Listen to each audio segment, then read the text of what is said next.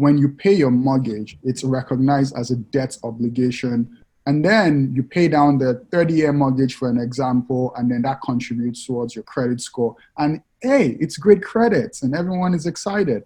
But folks that pay rent, predominantly low to medium income people, do not get credit for paying the same payment to have a shelter. So we decided to dis- devise, inspired by legislation already established in the United States, is based on a simple premise. When you pay your rent, you should also get the credit for someone that also pays their mortgage. Simple. Welcome to the Phil with Forbes 30 podcast. This is Phil Michaels, Forbes 30 Under 30 entrepreneur and performance coach. Every year, Forbes names the top 30 entrepreneurs, leaders, and stars in the world. And each week, I bring you one of them to help you level up in your life and business.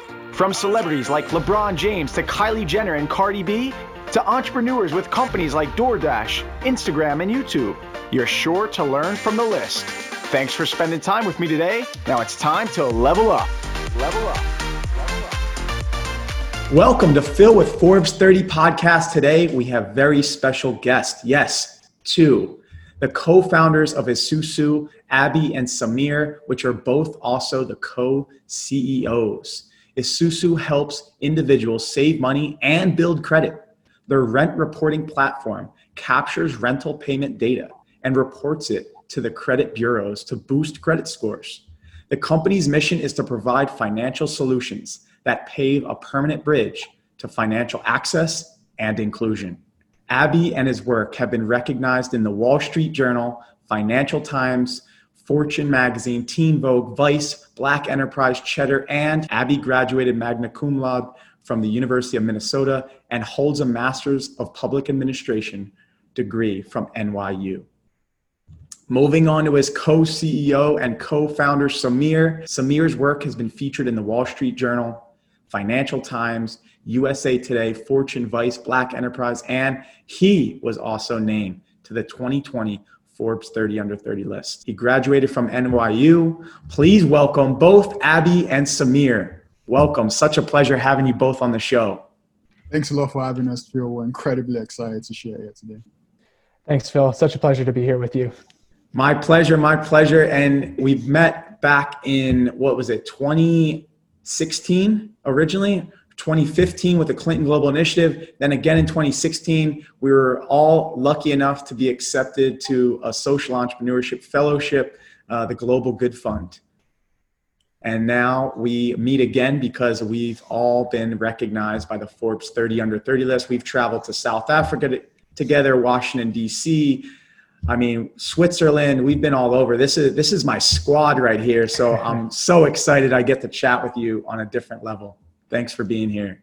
Absolutely, Phil. You know what they say. Um, good people attract good people, and it takes a village to do what we're doing. So it's always a pleasure to just you know travel the world around you with you, and it's been an amazing joy. Just the beginning, foundation of our relationship. And speaking of relationships, uh, how did you two meet? Why don't we take me back to the moment when you two crossed paths and, and then decided to work together? Yeah, it's a great question, Phil. Uh, so Abby and I actually met in 2014 uh, before all of us convened for the Global Good Fund. And uh, we actually met at a Clinton Global Initiative conference in Arizona. At the time, we were working on different social ventures. I had recently co founded Transfernation, Abby had co founded Clean Water for Everyone. And we just hit it off. We became good friends. You know, we realized that we shared common values, made intros for each other, and just stayed in touch. The next year, we ended up being roommates in Miami. And soon after that, we ended up founding a consulting business together called Abby Goel and Associates. Still operates today for us to do fun projects with other people we love working with. And, you know, I think what we learned that was really important was one, we shared the same values and the same passion to serve our communities and two, we realized that we had similar experiences, particularly when it came to the financial system of the United States. And we can dig a little bit more into that as this podcast goes on. But based on those shared values and whatnot, we decided to build Esusu. And now, you know, a few years later, we're pretty much married. Abby and I have a seven year strong work husband relationship, and we're still rocking and rolling. A great relationship. One thing that I love about Samir and Abby is is the relationship that they have. It's it's admirable. Not many people can do the co CEO thing, and you guys pull it off and are best of friends, which is an amazing, amazing um, experience that you both get to share together. Take us back to when you found out about getting on the list. I know it's recent, the 2020 list. Where were you when you found out you made the Forbes list? Wow, that's a that's a very good question. So Samir and I were, you know, in South Africa. Serendipitously, you were also on that trip, but it was before we all met. So we're at this hotel we usually go to um, when we do our annual pilgrimage to South Africa. If you haven't been, it's arguably one of the most beautiful places in the world. So we went on this hike in one of the famous mountains in South Africa called Lion's Head.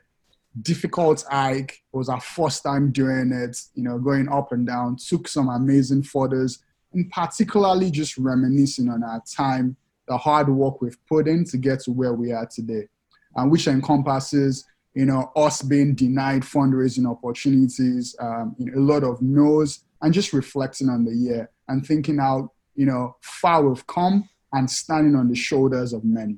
So we hiked down, you know, enjoying the beautiful um, landscape of Cape Town, got back to the hotel, and we got close to 200 messages, people congratulating us. Were like, wait, what broke? Did we break something or what happened right now? Because we're always firefighting and trying to solve a particular problem. So we looked at all the text messages. It was just congratulations, congratulations. And we opened our email and got the official notification from Forbes. And that night was so amazing because 2019 was arguably one of the toughest years of our life.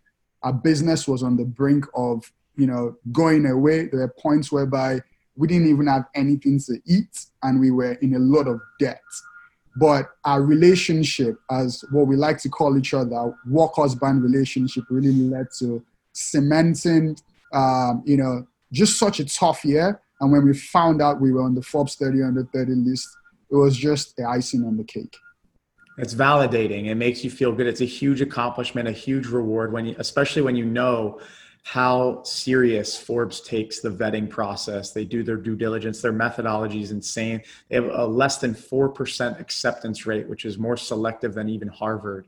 Wow. So it, it's it's extremely difficult to get on the list, and you guys made it. So that must have been such a proud moment. Who was the first people you shared it with? Yeah, that's a great question, Phil. To be honest, I think you know when we first found out about the news, we were just overwhelmed with the amount of inbound we didn't even know what we were being congratulated for. just congratulations, I'm so proud of you. And we're just like, what are we talking about here? We're like not even in the United States right now. Uh, so I think to be frank, the first thing Abby and I did was just take a step back and, you know, reflect. We stayed out at the hotel that night and just kind of talked about our journey. And really, I think primarily shared that moment with each other.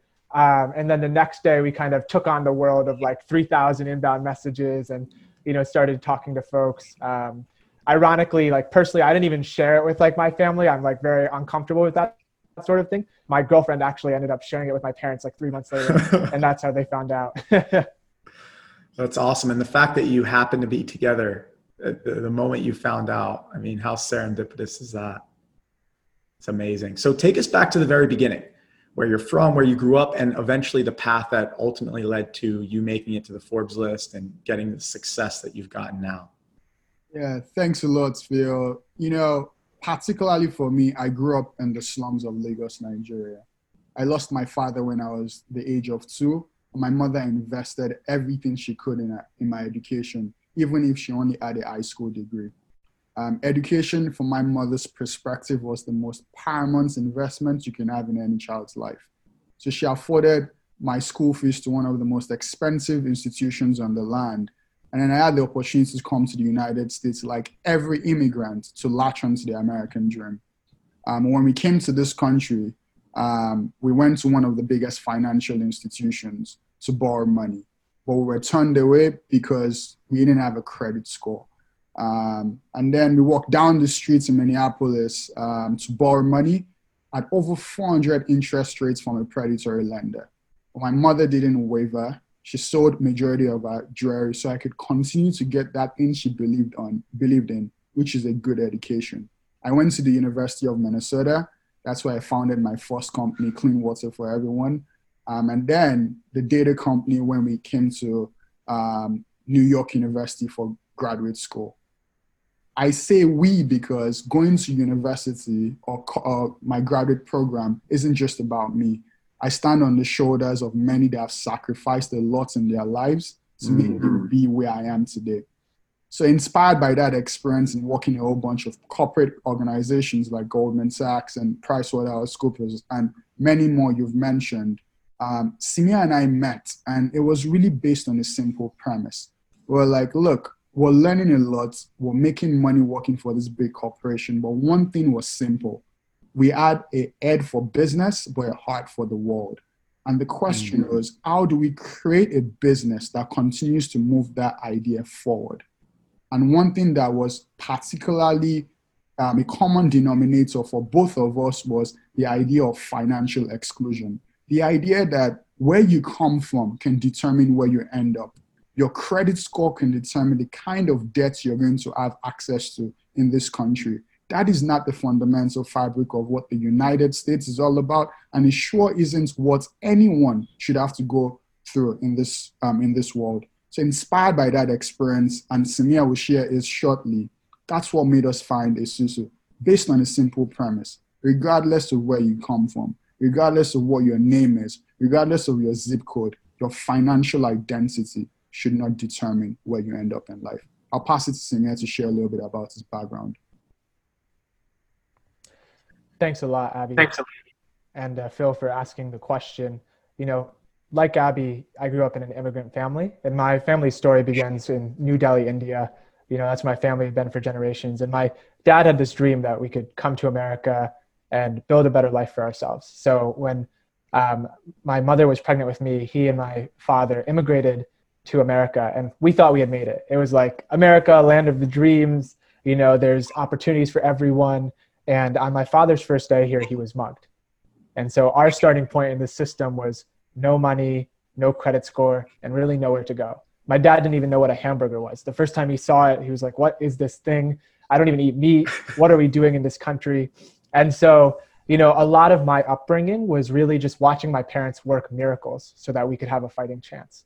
And so, you know, I have the privilege of watching two people sacrifice everything so that I could have a shot to have an education, to grow up in America and do great things.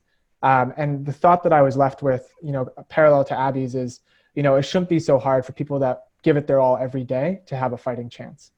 Now, at the time, I really didn't know what to make of any of that. Frankly, I just felt a little out of place, you know, cross cultural kid growing up in America. So uh, I had the privilege to go to school at New York University, took on a crazy amount of debt, and you know, that was a very worthwhile experience because I remember so clearly on my first day, I met this girl uh, in my freshman year class, and I was like, What did you do this summer? And she was like, I got a grant to go study climate change on Mount Kilimanjaro.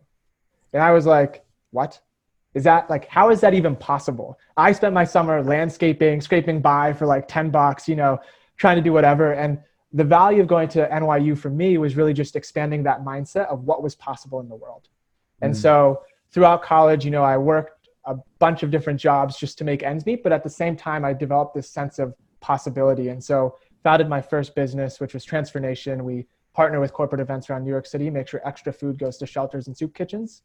Um, and that was just the opportunity that I had to learn a lot about building businesses, both what to do, but probably more importantly, what not to do following that experience, you know, I spent some time at the United Nations, realized that bureaucracy really wasn't for me and that I needed to be a little bit more hands on. Uh, and so I kind of decided to try the private sector. I had a lot of debt and I wanted to learn how business worked. And so, you know, did a little tour of duty at Venture for America, but then accrued most of my experience at LinkedIn, uh, where I spent over three years, worked in, you know, three or four different cities with them and just learned a lot about being a good professional. And at that time, Abby and I, you know, we'd been friends for some time and you know, he already touched on kind of the impetus for us founding Esusu, but we started building it in 2016. And when we saw some, you know, market validation, we quit our jobs in 2018 and launched full time. And you know, 2018 and 2019 were some of the most crazy times in our lives. like no one else will ever go through what Abby and I have gone through together from the creditors calling our families to, you know, Airbnb hacks to, you know, such a crazy journey, but we've been fortunate to make it through and have the opportunities that we do now. That's amazing. I mean, talk about the sacrifice that you know uh, Abby's mother made and, and Samir, your parents made. It's amazing what parents will sacrifice for their own children to live a better life than maybe they were offered or afforded. And the fact that your greatest pains as kids became your greatest gifts to serve others and I, I want to recognize that because I think so many people sometimes in the moment it doesn't feel good, it doesn't feel like a gift at all. It feels like a traumatic pain. But ultimately that what that's what inspires you to do what you do in life. That becomes your purpose.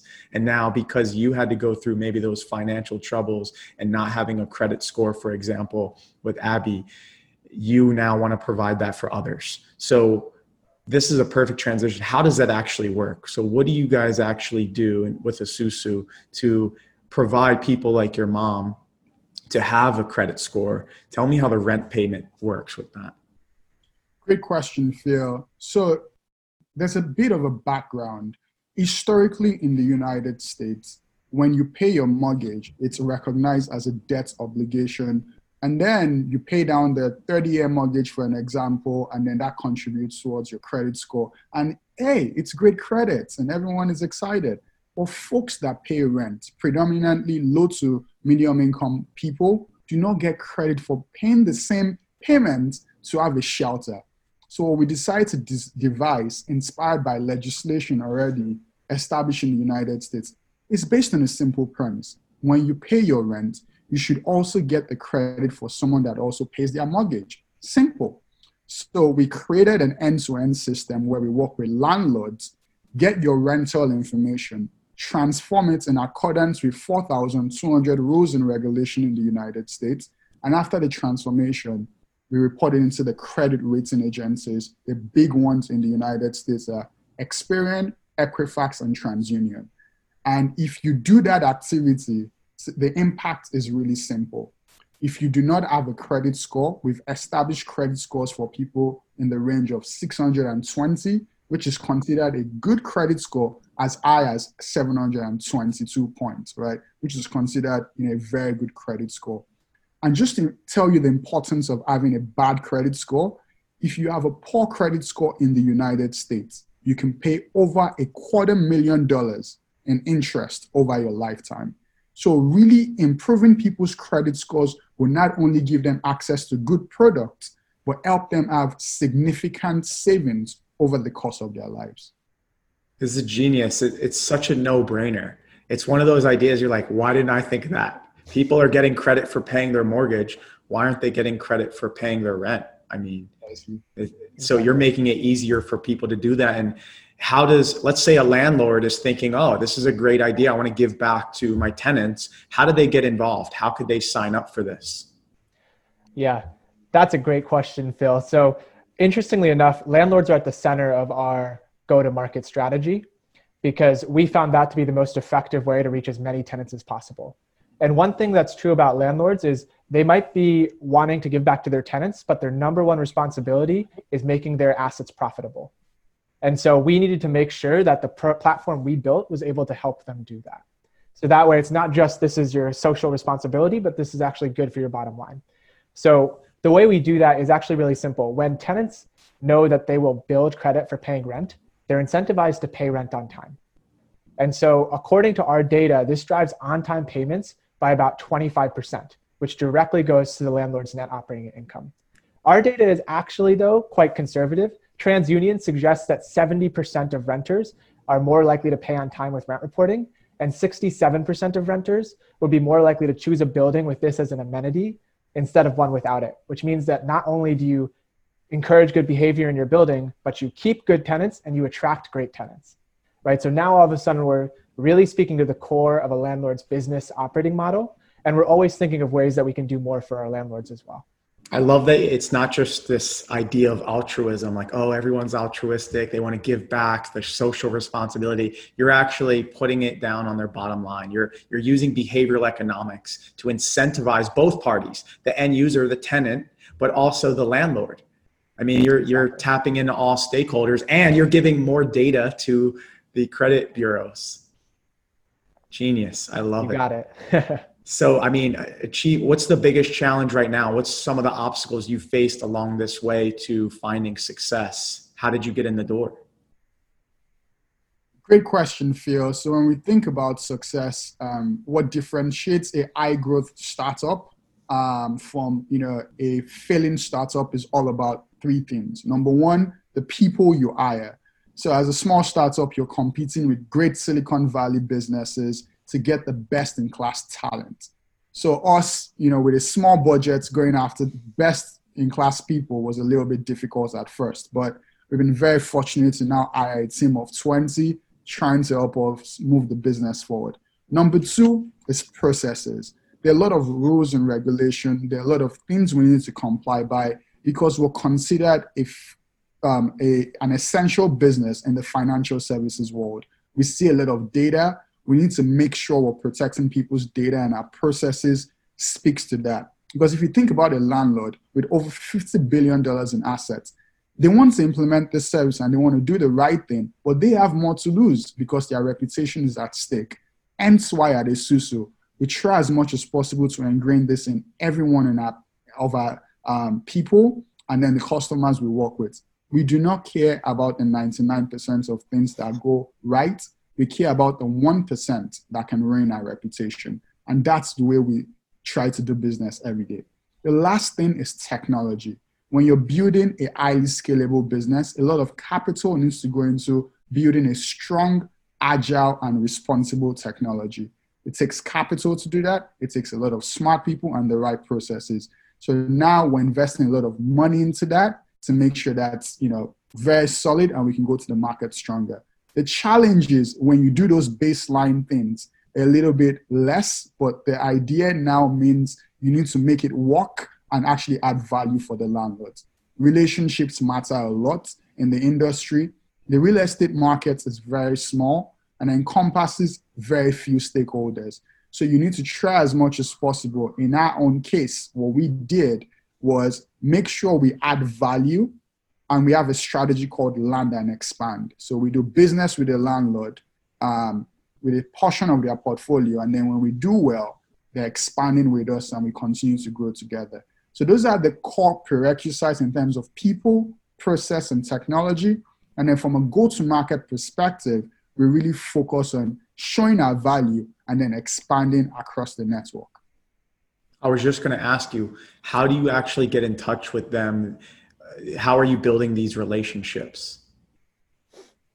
That's a great question, Phil. So, you know, this is actually what Abby and I, I love doing more than anything is focusing on the people of the business, right? And so, you know, it's funny because a lot of these people aren't treated really well in their day-to-day lives, right? Tenants are yelling at them, their stakeholders are kind of mean, you know, their LPs are banging on their doors, right? And what Abby and I do first and foremost is just treat everyone with like respect and dignity. Every single person, every outreach, every communication, we just make them feel like a million dollars. So that's like the baseline. And then on top of that, we kind of go out of our way to make their jobs as easy as possible. One of the things we often say in our sales meetings is just, you will do no work. Any work that you have to do, tell us and we will do it instead of you because every landlord has way too many things on their plate to actually do something. And so if we're causing a lot of extra work for them, we might get a one-time contract, but we won't renew that contract. And the third thing, and you know, this kind of speaks to a little bit of how we've responded to COVID-19 specifically, is showing up for people when you know things are tough. And the way we've done that in this situation is we built what we call our rent relief fund where we've raised philanthropic capital to help renters who can no longer make rent because of covid-19 and the thinking behind that is this. Firstly when we looked across our ecosystem we saw that 65% of renters were not going to be able to make their financial obligations at the same time that's terrible for our landlords they want to support tenants through this time, but at the end of the day, they still have bills to pay. They still have a property to run. And so Abby and I put our heads together to think, how can we show up for our constituents at this time and do something good for the world? And so we raised this fund, and what we're doing is if tenants apply for rent relief, we'll send that capital to the landlord so that they can make their net operating income bills, but then tenants get rent relief so that they're not hung out to dry or even worse, evicted because the landlord really has no other choice. And so, what we always think about is people remember how you make them feel. And so, in these times, how can we show up to do something really meaningful for the people we work with, both landlords and tenants? I love that. Uh, talk about playing offense during this uh, time of COVID. You guys are directly supporting those that need it most. And where do listeners go to find out more about that, whether they're a tenant or a landlord? Um, listeners can go to www.esusurrentrelief.com um, and find out more information, either to sign up to get rent relief or just you know chip in a little bit so someone can keep a roof over their head. Perfect, and we'll share that link in the show notes for you, those that are listening. And we talked a little bit about success for what to do as a startup. We talked about a go-to-market strategy, but what about you as individuals? What was the single most important personal attribute that got you to where you are today? That's a good question. Um, I would say the single most attribute that you know got me where I am today is faith. Um, faith coupled with perseverance. You know, if you think about my story and we use stats here or math to think about where someone like me would end up, you it's not going to be what we're talking about today. Um, you know, I grew up in the slums of Lagos, Nigeria, was written off, even including some of my family members have said, you won't make it in life.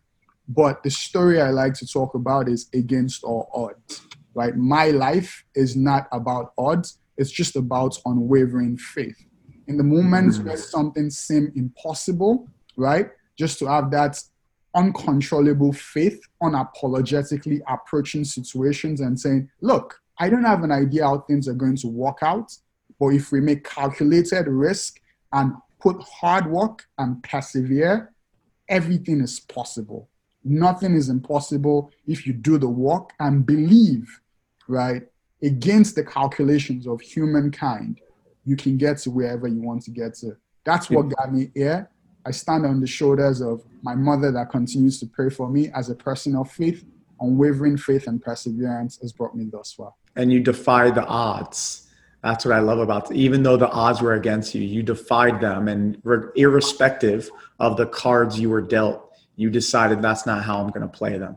You got to feel against all odds. That's my story and I can attest to uh, this. You know, living in the slums of Nigeria, in Lagos specifically, uh, weren't too far apart, and uh, we had an office there, and it's just unbelievable how you were able to come out of that. I mean, I've witnessed it firsthand, and I can say it is a absolute miracle that you've made it to where you are today. And I'm just blessed that I get to know you and that we can now share your story with those that I know uh, my Nigerians are going to be listening to this that specifically live in the mainland. So not the not the island that are going to be saying, "Wow, like I can't wait to meet meet you in person."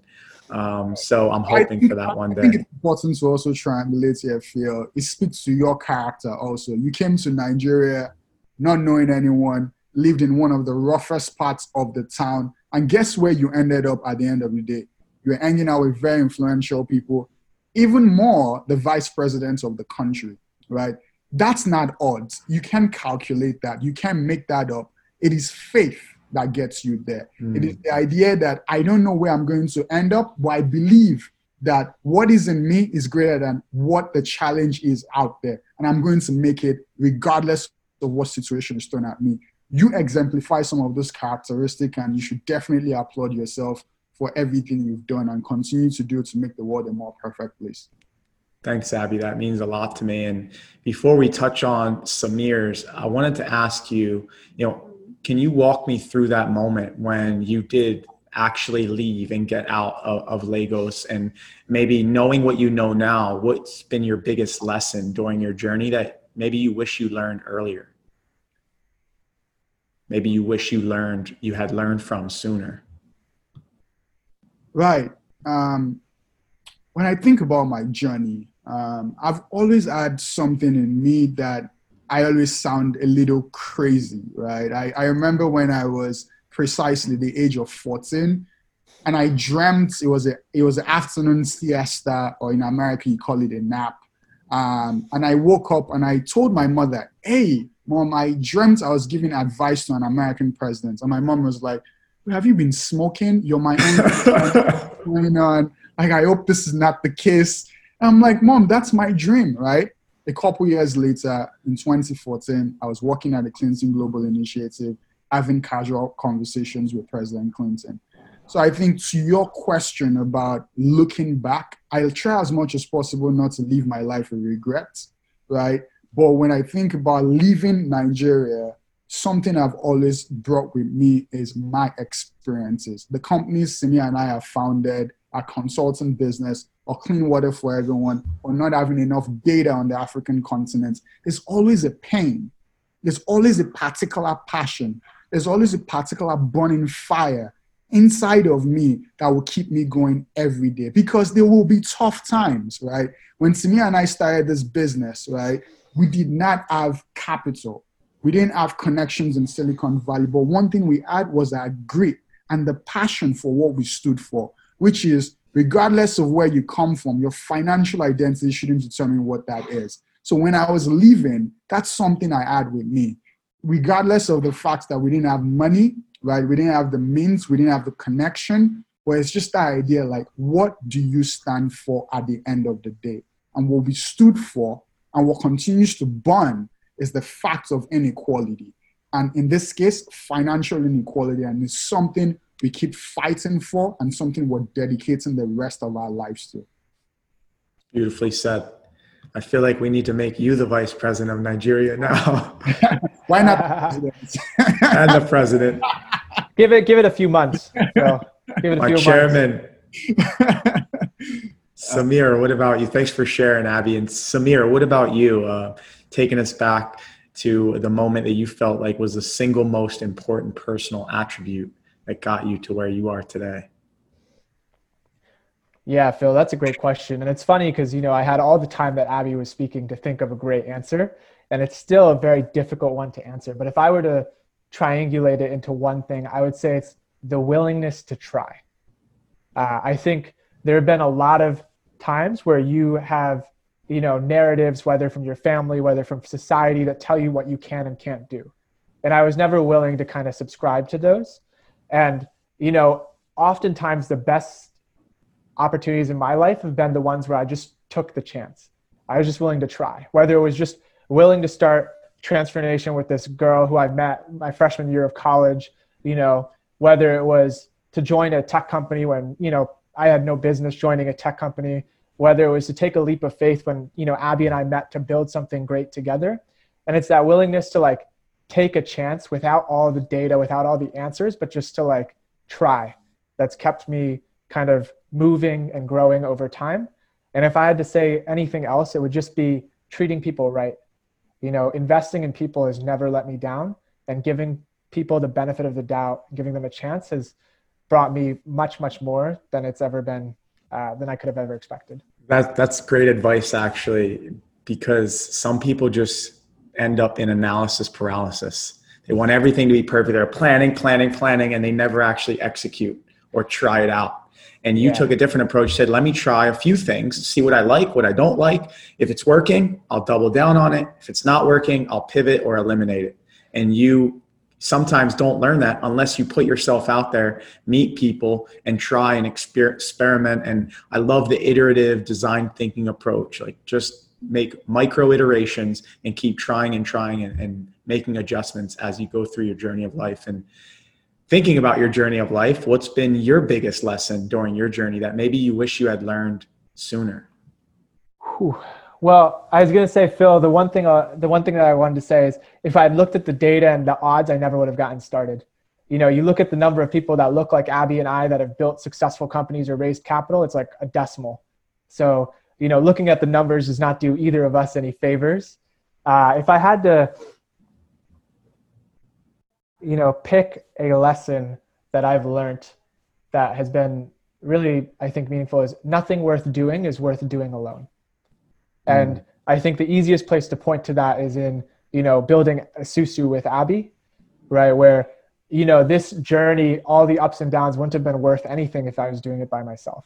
You know, it's the people you meet, it's the people you go on the journey with, it's the people that you get to build and grow and learn with and from that make it all worth it no matter whether it's successful or a failure. Beautifully said. And it's like that old adage if you want to go fast, go alone. But if you want to go far, go together. And you guys are exemplifying that and the epitome of that uh, with your work husband relationship. you're, you're setting a whole new meaning to the word work husband. That should be the new hashtag for the co CEOs here. And speaking of co CEOs, I mean, how are you guys managing that? For those that are listening that are wondering, you know, I thought about being a co CEO or our board member recommended against it, our family recommended against it. How do you guys manage that? What advice do you give to those that are thinking about being co CEOs? It's a great question, Phil. When we started our journey, one thing Samir and I agreed on was, you know, together we're stronger, but alone, you know, we're not going to go that far. And the fundamental premise of what Esusu actually stands for, the meaning of our name is woven in a collective. So why not essentially emulate what we stand for as people? So when we started the company, some investors actually hung up the phone on us and said, "We're not going to invest in this. This is not going to work, and you don't know what you're doing. You can't do separation of duties." But when we think about innovative ideas, we're a little bit crazy when we think about things, right?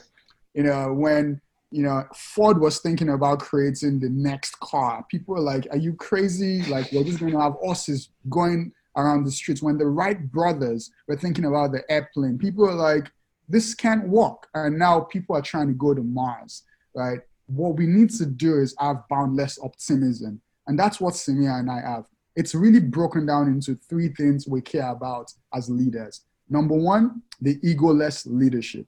You need to try as much as possible to understand that you, Samir, if he says something that rubs me off the wrong way, it's coming from a place of good, right? That is better for the company and not think about there's anything malicious about it. So just being egoless and checking your ego at the door is really, really important. Else you won't get anything done. Number two is having and really practicing the idea that two is better than one. The struggles we've gone through as entrepreneurs, as business people, and as leaders, and as minority leaders in America is hard. There's no other two way to look at it. If we're shouldering the burden of making decisions alone, we can't go far, especially with the odds against us. But during the tough times, especially I remember last year when funders turned their back against us and we had to rebuild, we looked at each other and we said, look, regardless of what happens, we're not going anywhere. We're going to die trying. The way we, the analogy we used is were driving or sailing to an island. We brought an old ship. We are parking the ship here and we bunt it up. We have to build a new one to go back to the promised land. That's the way we think about this. It is that fundamental premise of together we're greater. That's what has brought us thus far, and that's what continues to propel us forward.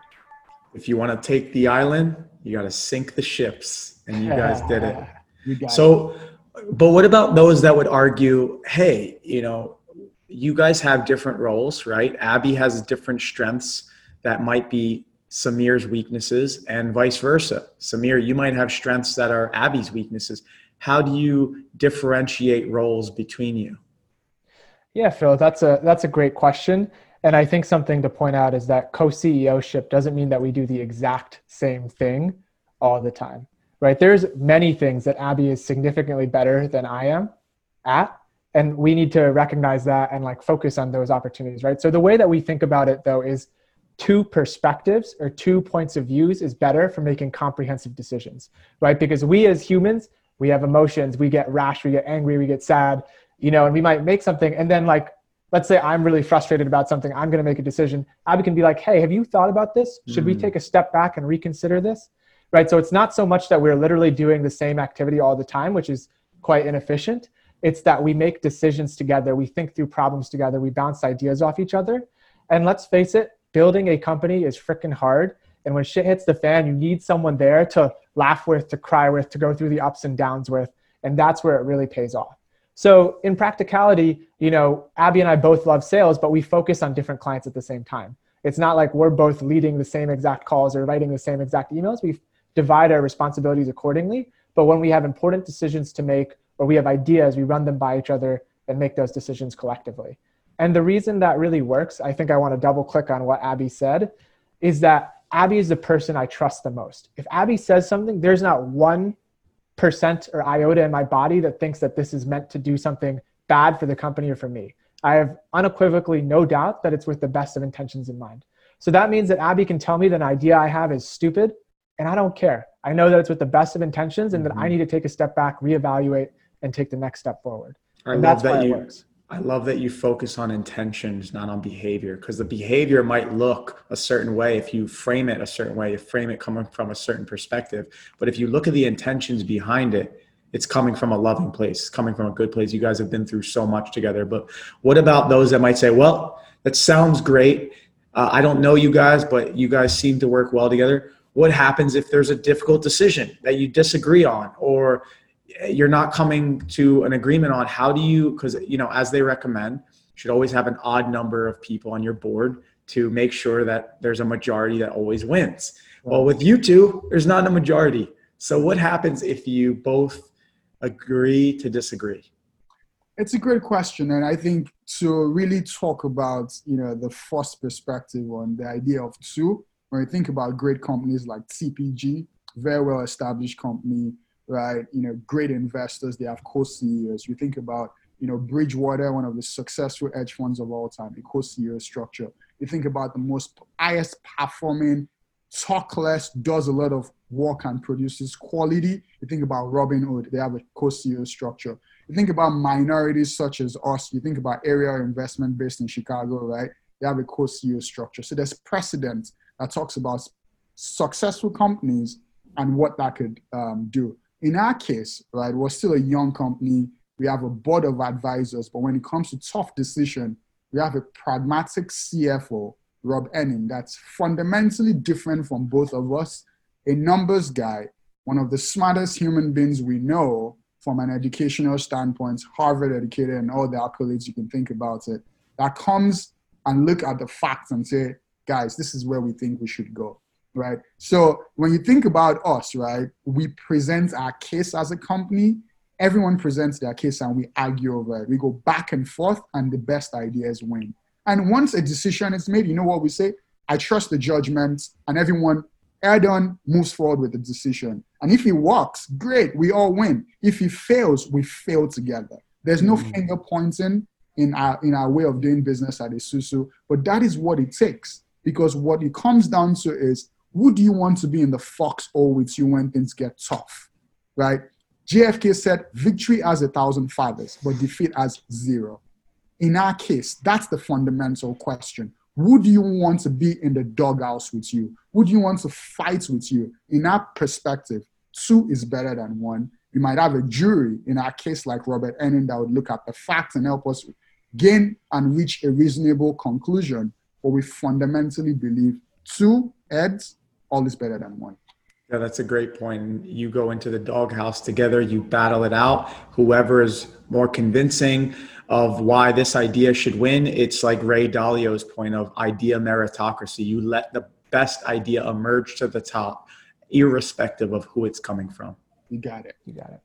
Perfect. So when I think about you guys, I know you like to hustle. I know entrepreneurs like to hustle. And sometimes we need to do that in order to get our startup to where it is now. And I love stories of entrepreneurs doing something scrappy to hustle. What's something scrappy you did to hustle that maybe you couldn't have revealed when you first started out, but now that you're further along, you're funded back and, backed, what would you reveal now that maybe you couldn't have revealed before? Oh boy, Phil, this is tough because there's too many things to uh, really choose from. Um, whether that you know, when we started out, Abby and I were literally the only service people at this entire organization. And all our clients would be like, wow, you guys have like the most amazing customer support. You respond to everything at all hours of the night. And we were just like, yeah, we're so passionate. We're super enthused, but don't worry. We have 30 employees at the company. We just like to take things on. Right. And like all of those little like things that we did to sell deals. Um, one personal example I'll share is, uh, you know, when Abby and I quit our jobs, we had a little bit of cash, but really we just had a ton of debt. And so, you know, I was couch surfing for a few months, got super tired of couch surfing because you just need your own space and wanted to have somewhere to live. And ended up getting a real estate license to figure out how to do an Airbnb hack. And so I ended up renting a two bedroom apartment, living in a room that was literally by like, literally like, I don't know, like 10 feet, right? Not even. And Airbnb being out my apartment 24 7 to cover rent, utilities, health insurance, all those things. Because Abby and I didn't make a paycheck for over two years. And it was ridiculous. We'd be like selling deals and I'd be like installing light bulbs at like 2 a.m. it was just the craziest time ever.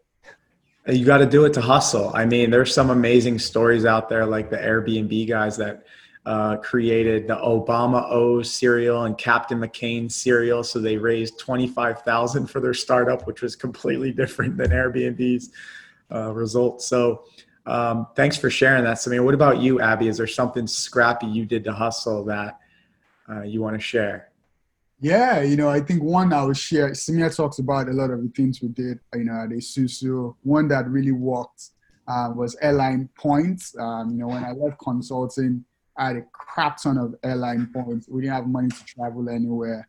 So just used United, you know, did a, little, a whole bunch of points arbitrage to, uh, you know, get us around. But one I really reflect on, I think was sort of when I enjoyed entrepreneurship, right, was I was in high school and I, you know, I grew up very poor. I was going to school with very rich kids, right? So they wanted, you know, Game Boy cartridges, PlayStation 2 CDs, and all this stuff. Majority of them were in the boarding house. I was in boarding house for a bit, but then it became a day student. So I used to go to, you know, one of the biggest markets in Nigeria called Alaba, right? And then I went there. I would buy a PlayStation CD, right? For it can be like Street Fighter or Tekken 3. Uh, buy a, a really good one, um, and then they sell it very cheap there. So they sell it like, you know, equivalent to maybe like two US dollars um, back in the day. I'll get it. And then, because the guys, I understand the fundamental concept of demand and supply. The guys who wanted these games, they smuggled it into the dorm and they wanted to play. I'll sell it as high as $25. And they will pay because I understand in economics about the fundamentals of willingness to pay. I would get it for two dollars, but because they cannot leave the property, I knew what it meant to them. So we sell Game Boy Advance cartridges, we get sell PlayStation cartridges. My business grew into selling sneakers. My sister was in America at that point. She sends American sneakers. I got the reputation of the American importer. And then, you know, a sneakers bag that's like maybe like five dollars in the United States. I'll sell two for five bucks. And ever since then, I and then like got to a point where I was making more money than my mother working at the Nigerian Postal Services. I'm like, what the point is? What, what what's the point of this? Don't give me money to go to school anymore. I'll take care of myself. But that was one of the droplets of entrepreneurship of saying, look, my mother is getting paid. She's way older than I am. And I could just sit here and understand demand and supply and value creation. And this is how entrepreneurship works and make a whole bunch of money on arbitrage. And by the way, some of that cash is how I paid for my SAT to come to America. That's a hustle right there. Reminds me of something similar I did, Abby. We I empathize with you. In middle school, I in elementary school, Pokemon cards. Oh, Pokemon! Which that one? was the big thing here. Ruby and Sapphire. Which one? I used to sell those too. okay, so you're gonna like this story that I didn't really play Pokemon cards, but I would buy them because I knew how many kids loved Pokemon cards. And it was a huge craze here in the US. So I would get my uh, baseball card binders and I would have these binders and I would take out all the baseball cards and put the Pokemon cards. So I had these huge binders and I would come to school and I'd bring the binder and I became like the you know the attention grabber and everybody's huddled around me like oh phil's got the blastoise phil's got the charizard and i remember i sold a charizard for $50. And I was like, I have made it. Mom, you're not going to have to work again. Like, life is set. We are good to go. and that's how I made my money. And, you know, back then, what you spend it on is like candy bars. and like, I could buy my own sandwich today. So that was hustle. And then in Nigeria. At that point, as a kid, the margins are so crazy. You're like, you know, it's not a lot of money in the grand scheme of things, but that's where the idea of entrepreneurship starts getting planted. You're like, look, what if I do this thing a million times? And you do the math, you're like, whoa, that's the seed of entrepreneurship. To you, I thought fifty dollars was like we are set for life, mom. You're never gonna have to work again.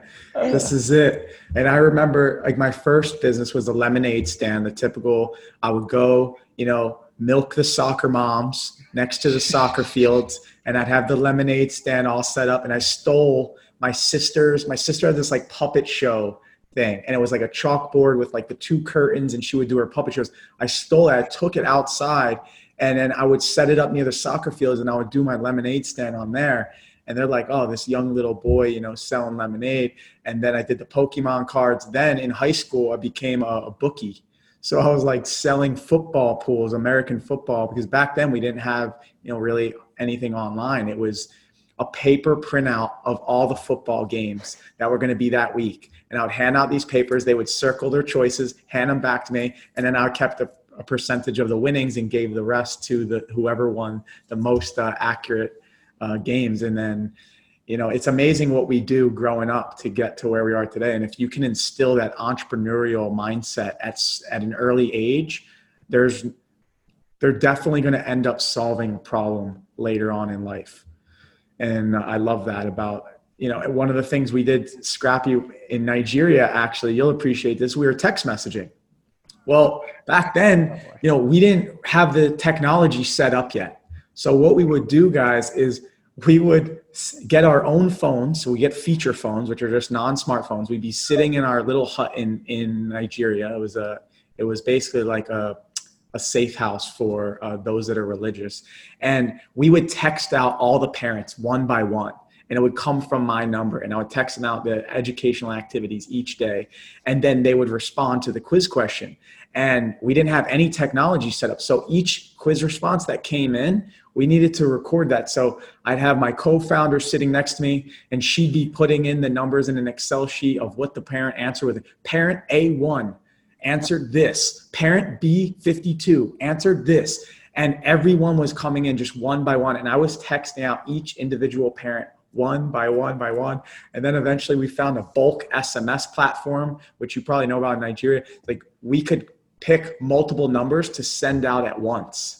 So it was like, oh my gosh, we we leveled up, and it was like just the next iteration of technology, which all it allowed us to do was send out multiple text messages at once. And then eventually we got a little bit more technology and a little bit more. And it wasn't like we had this full fledged technology output on the on the front end to the user, it looked like, wow, this is you know this is great text messaging company. So I empathize with you guys.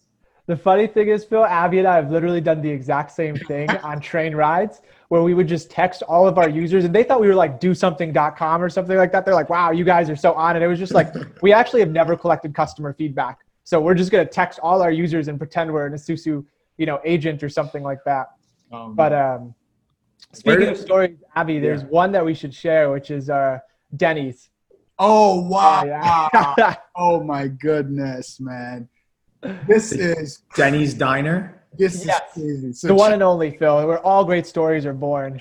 at, one point, at one point, you will have a story from Denny's. So Samir and I were flying from Africa. You know, we we had an investment in Norway. Um, we're in an accelerator program. So we're flying back to the United States to go take care of one of our big deal with the University of Minnesota.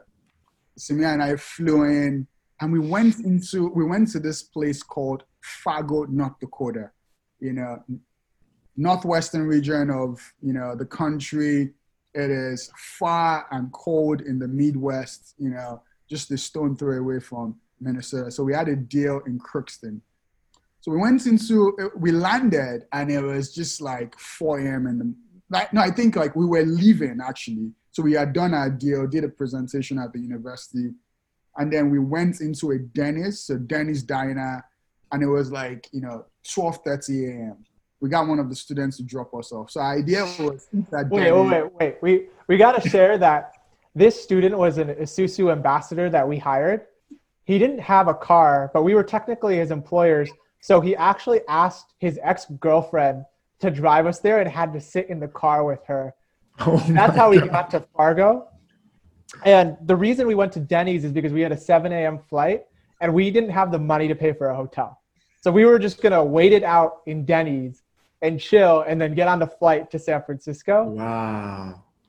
I'll let Abby continue. Yeah, so we got to this Denny's and then we ordered food.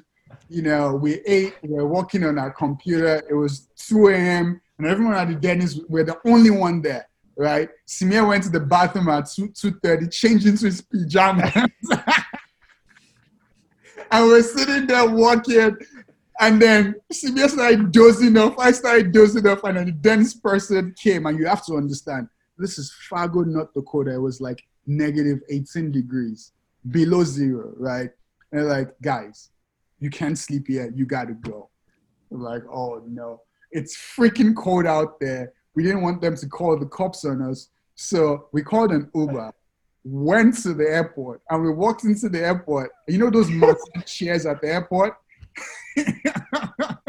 Because Oh. the check-in line wasn't open, and then there was this elderly lady there, and our eyes were bloodshot. We looked like zombies. We are just walking, and she looked at us. She's like, "Hey, gentlemen, you can take this seat. Thank you." You need it more. Oh my We god. passed out on the massage chair. And then we're like, oh my God, it's time for us to check in. And then the check-in thing was open and we went through. And the craziest part, just look at this dichotomy, right? We went from sleeping and getting kicked out of Denny's and we flew to San Francisco that day. And we were in a building in San Francisco, San Francisco in our investor's house, right next to Mark Zuckerberg's house that was probably close to like $30 million in value. That's the difference. But the question and the lesson from here is what are we willing to do? How much are we willing to fight? And how hard do we want success? Mm. That's the lens we had to go. If it means sleeping at Denny's and then for us to go show traction to our investors, that is what we are going Whatever it takes. Whatever it takes. I love that story. That's great. All right, we're gonna have to have our next reunion at Denny's. no, we got to go to Denny's at least once a year. It's Hey, like listen. tradition. you guys are locked down in New York. Here in- in Tampa, we are 50% open. You guys need to come visit. You are taking too long. But Yeah, hopefully, man. hopefully in Colombia, hopefully we'll be seeing each other soon in Colombia with our trip. Hopefully, hopefully, I'm excited for Colombia. Yeah, All right, once before- a year without time with Phil, you know, that's quintessential to our success and happiness. So, you know, we'll make it happen. Squad is back. I mean, I love you guys so much that I even blended your names in the beginning of the interview. I called you Amir, Amir, Yeah. Samir and Abby put together. Amir. There we go. So we're going to transition now before we finish up to the something I like to call the under 30 seconds round. And Abby, we'll start with you. I'm going to fire off some questions. I want you to answer them as fast as you can with the first thing that comes to mind. Are you ready? Right. Number one, what's the book you've gifted more often than any other book and why? Never Eats Alone by Keith Ferrazzi. Um, that's one of the biggest books for me. It's all about you know spreading. And the bow tie. Yeah, a great one about networking. Yep. The bow tie technique. Yep. Great book about networking if you want it. And two, what's one of the best investments and one of the worst investments you've ever made and why? Wow, one of the best investments I've ever made. Um, it's got to be in Esusu. Um, you know, at time and you know everything has essentially flourished. That's the biggest ROI we've essentially had. The worst investments we've made, um, I've made. I think Samir was also in on this. Is Facebook. Um, we did a good calculation on Facebook. We bought a call option, um, and then the whole scandal about privacy happened our calculations were right. Facebook beat and exceeded the numbers, but then Mark had to talk about the social media and privacy stuff, and then that created our investment. So we lost a, we lost a lot of money, and it was at a point where we we're highly leveraged.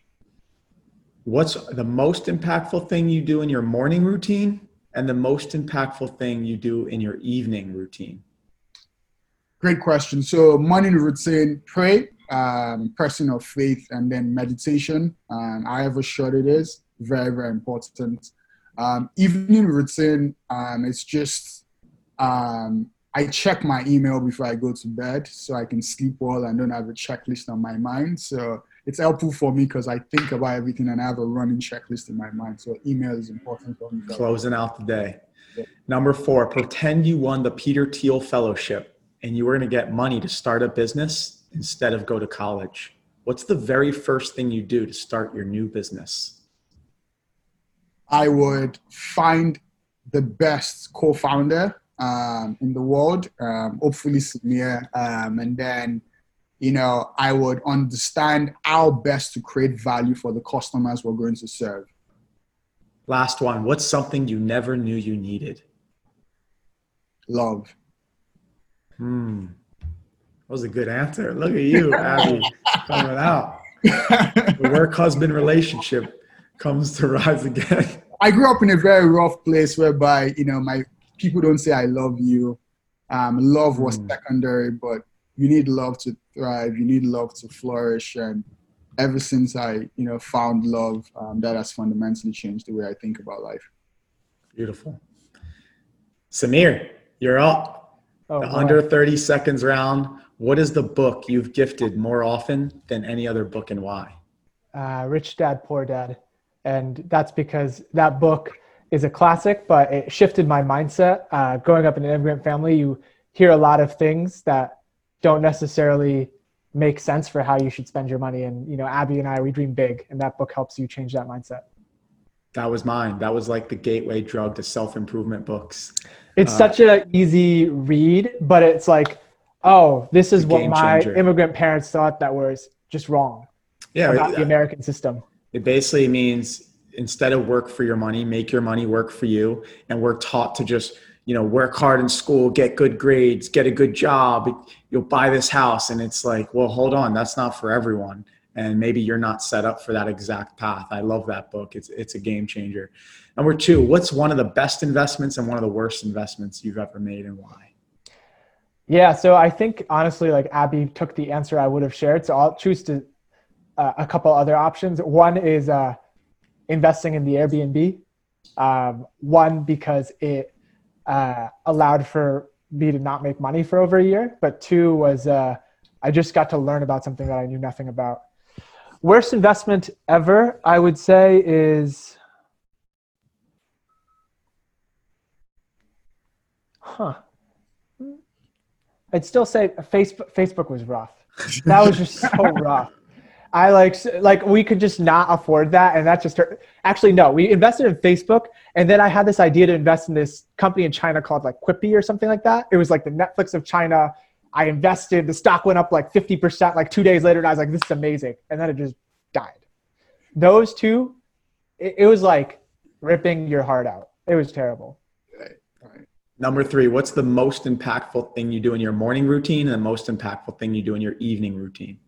Right. So this has changed with COVID, but in the morning it's a walk, get outside, start my day, have some sort of uh, time. I usually will listen to a podcast or just reflect. Uh, and then in the evening, it's cook and share a meal with someone I love, which is my partner Joy. Great answer. Pretend you won the Peter Thiel Fellowship and you were going to get money to start a business instead of go to college. What's the first thing you would do? All right. Honestly, this one I have the exact same answer as Abbey. I was like, who am I doing this with? It better be Abbey because why else are we doing this? Find find a partner. yeah. And last question, what's something you never knew you needed? To believe in myself. Hmm. The need to believe in yourself. Great answer. Well, thank you so much for being here, Abbey and Samir. Uh, before you go, what's next for you? What's the next big milestone or goal or bucket list item you want to achieve? Yeah, I think for us, there are 45 million people in America that do not have a credit score. Um, and that's costing them over $3 trillion in interest rates in, in, um, in total. What we want to do as a company, as a, you know, as a person is just to make sure, you know, people have a good financial identity um, and then create a company that can not only scale in the United States, but to essentially build a company that you know, can do good and making crap loads of money while doing it. Beautiful. Samir, do you have Yeah. a I bucket mean, list? to be honest, I don't have all Can you that beat much. that? to add to that, um, I think on the professional side, Abbey said it all. On the personal, I want to see the world. I want to see every single country in the world if I can. Perfect. I love that. And hopefully we'll be able to travel and check off more countries together. You so, uh, where do listeners go to connect with you um, directly, and where do listeners go to connect with your company?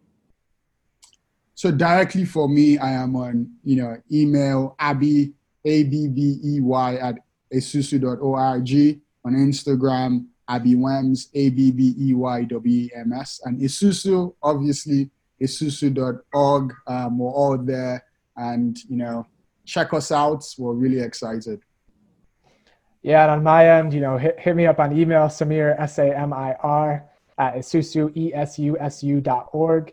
And uh, always on LinkedIn, you know, got to plug my favorite platform.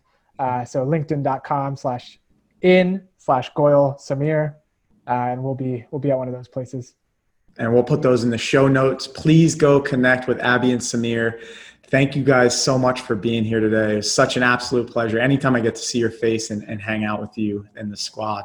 Thank you, Phil. This is such a highlight of our of our weeks, of our months, and we're just grateful to have an amazing person like you in our lives. Thanks, Samir. And thank you, ladies and gentlemen, for being here today. Uh, this is Abbey and Samir with Esusu, who makes it easier for you to build credit, especially using your rent payments. I mean, this is amazing. We learned how to do that. We learned how landlords can get involved. We learned why love is so important and we need it, and how to come from zero to a hundred, even if you live in a developing nation or were born in a developing nation. I love you guys and Abbey and Samir. Thank you again. It was such a pleasure. And I hope this episode helped you as much as it helped me. Thanks a lot, Phil. Much love. Keep up the good work and let's keep crushing it. Thanks, Phil. Let's do it. Thanks for joining us today. I hope this episode helped you as much as it helped me. Who do you think would benefit from hearing it? You can make an impact on their life by sharing it now. Before you go, I encourage you to tell us your favorite part of the episode in the review section. Now it's time to level up. Level up.